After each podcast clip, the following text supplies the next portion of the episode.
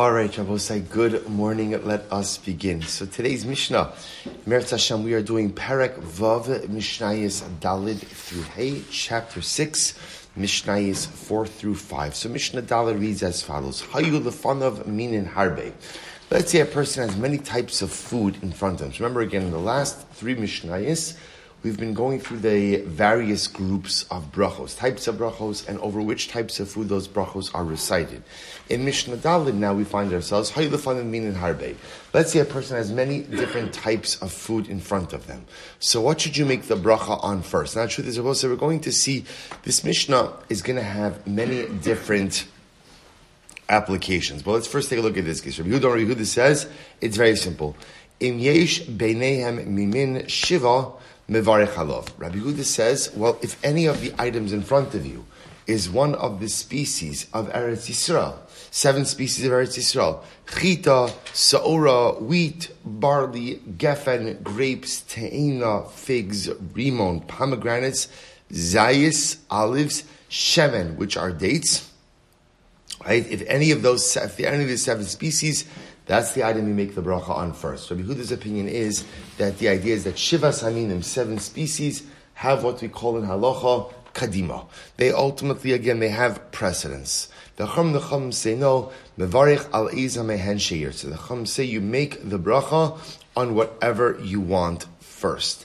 Now I will say, now this is actually very interesting halachic machlokes, because Rabbi Yehuda, the Bartenura says that Rabbi Yehuda's opinion is chaviv adif that that which you desire more takes precedence for hilchos brachos. So an interesting machlokes.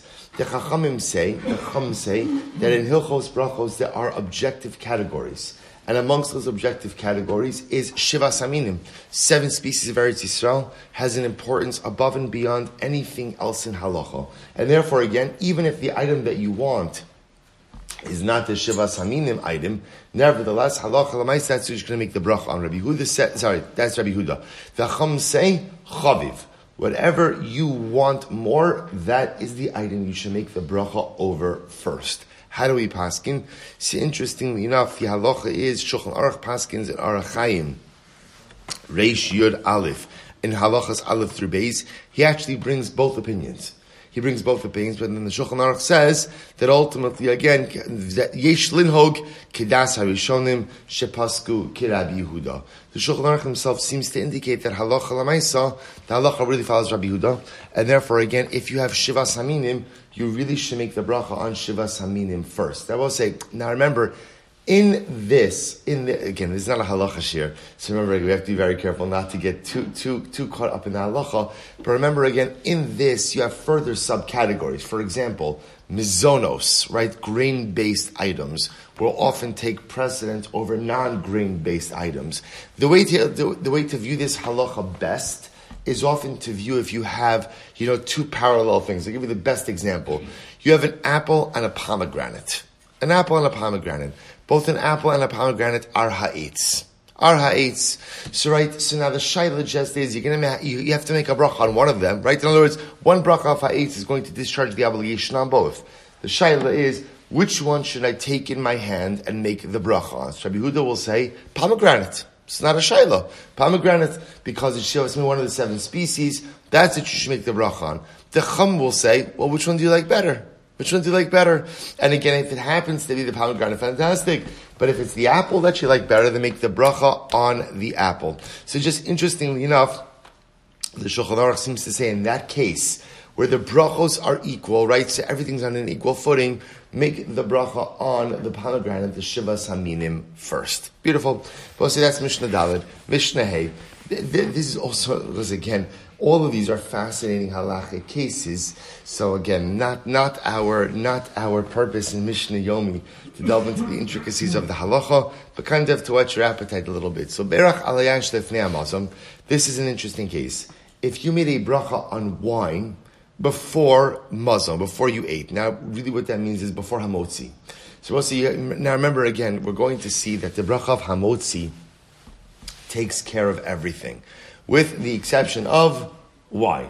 So if you make hamotzi, you don't have to make a bracha on anything else that comes as part of your meal. That's a very general statement, but for our purposes right now, let's assume that's correct.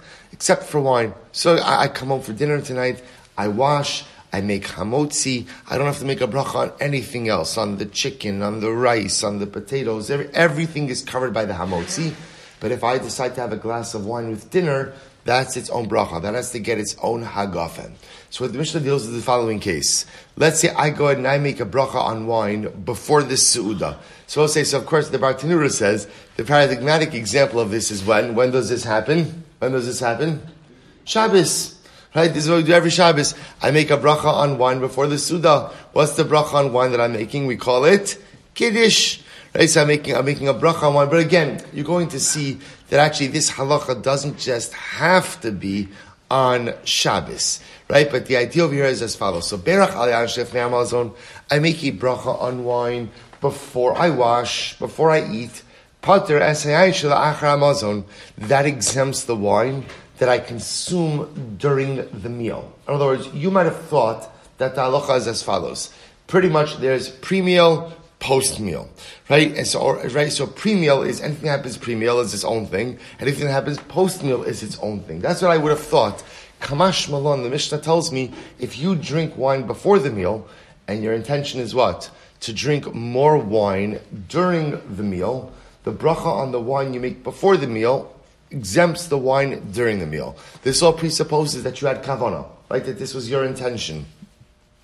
Similarly, and I will say that it's halacha lemaisa, right? So if you go ahead, you decide you had a long day, you decide that before dinner you want to have a glass of wine, right? So make a very pregafen on your glass of wine, and now again, but you also have intention that you're going to drink more wine during your suudah ultimately the bracha you make on the wine before your suda takes care of the wine during the suda.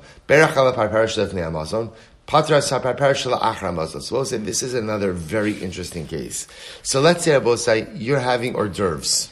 Right? I mean, who doesn't have hors d'oeuvres at home before dinner? Right? So you're, you're, you're having some hors d'oeuvres before dinner, right? Some food parparas. So it's interesting. The, the, the Bartenura says, Kol davar shem alaf sim hapas, kigon basar ubeitzim vidagim. Upam mishay meviim parparos kodem suda laham achila. So I'll say, this is very interesting.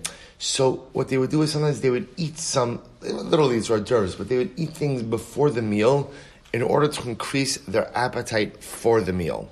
So that's, that's called parpares. So let's say you, you had some of this food before the meal, and I both say, interestingly enough, sometimes what they would do is, they would have I don't know what you call hors d'oeuvres after the meal. I guess you call that dessert, right? But but it's not really dessert. Like we think about it, it, it would be more of like meal type of food. So you have let's say hors d'oeuvres before the meal, then they'd have the meal, and then they would take away the bread. In other words, the meal is over, but we didn't bench yet. We didn't bench yet, and they'd bring out more hors d'oeuvres, more parparas.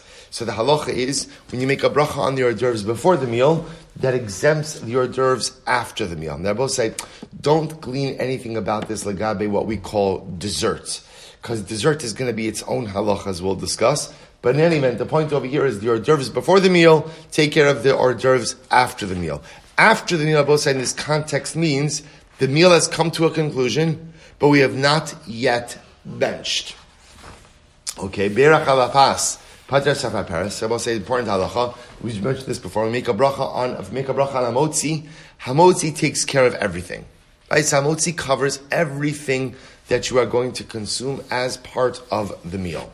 So, however, ala parperes lo pater asapas. But if you make a bracha on parperes, right, you make a bracha on the d'oeuvres, that of course does not cover the bread. Now, I'll say that is an obvious statement, but the Mishnah says it nevertheless just to maintain Mishnaic symmetry. Rabbi Shammai says, Aflo Maisekidera. Shammai says, even Maisekidera. Now, I'll say, now what does that mean? Now, Bepashtos, what Shammai is saying is that Halacha Lamaisa, if you make a bracha on parperes, right? It, so remember, Tanakhama says make a bracha on parperes, it doesn't exempt the pas, it doesn't exempt the bread. Beishamas make a bracha on it doesn't even exempt other cooked dishes. Okay, so both said that's going. So that, that particular halacha and how we pass in there is going to depend a lot on the particular circumstance. In other words, we'll say we are going to talk about the idea of Iker V'Tafel. We'll get to the idea that when you have two foods, one of primary importance, one of secondary importance, you make the bracha on the primary importance, not on the secondary importance. We'll also discuss the idea that you can make a bracha on one food and have in mind for many other foods. Right? We're going to see that particular halacha as well. So Beishamai, Beishamai is just coming along to say over here that sometimes you can make a bracha on parperes, and parperes, because it's of secondary importance, may not go ahead and exempt my sekadera. But again, we'll, we'll reserve the halacha lamaisa on this piece until we get to subsequent mishnayos. Okay, well, so we'll stop over here for today. Shkayach, everyone.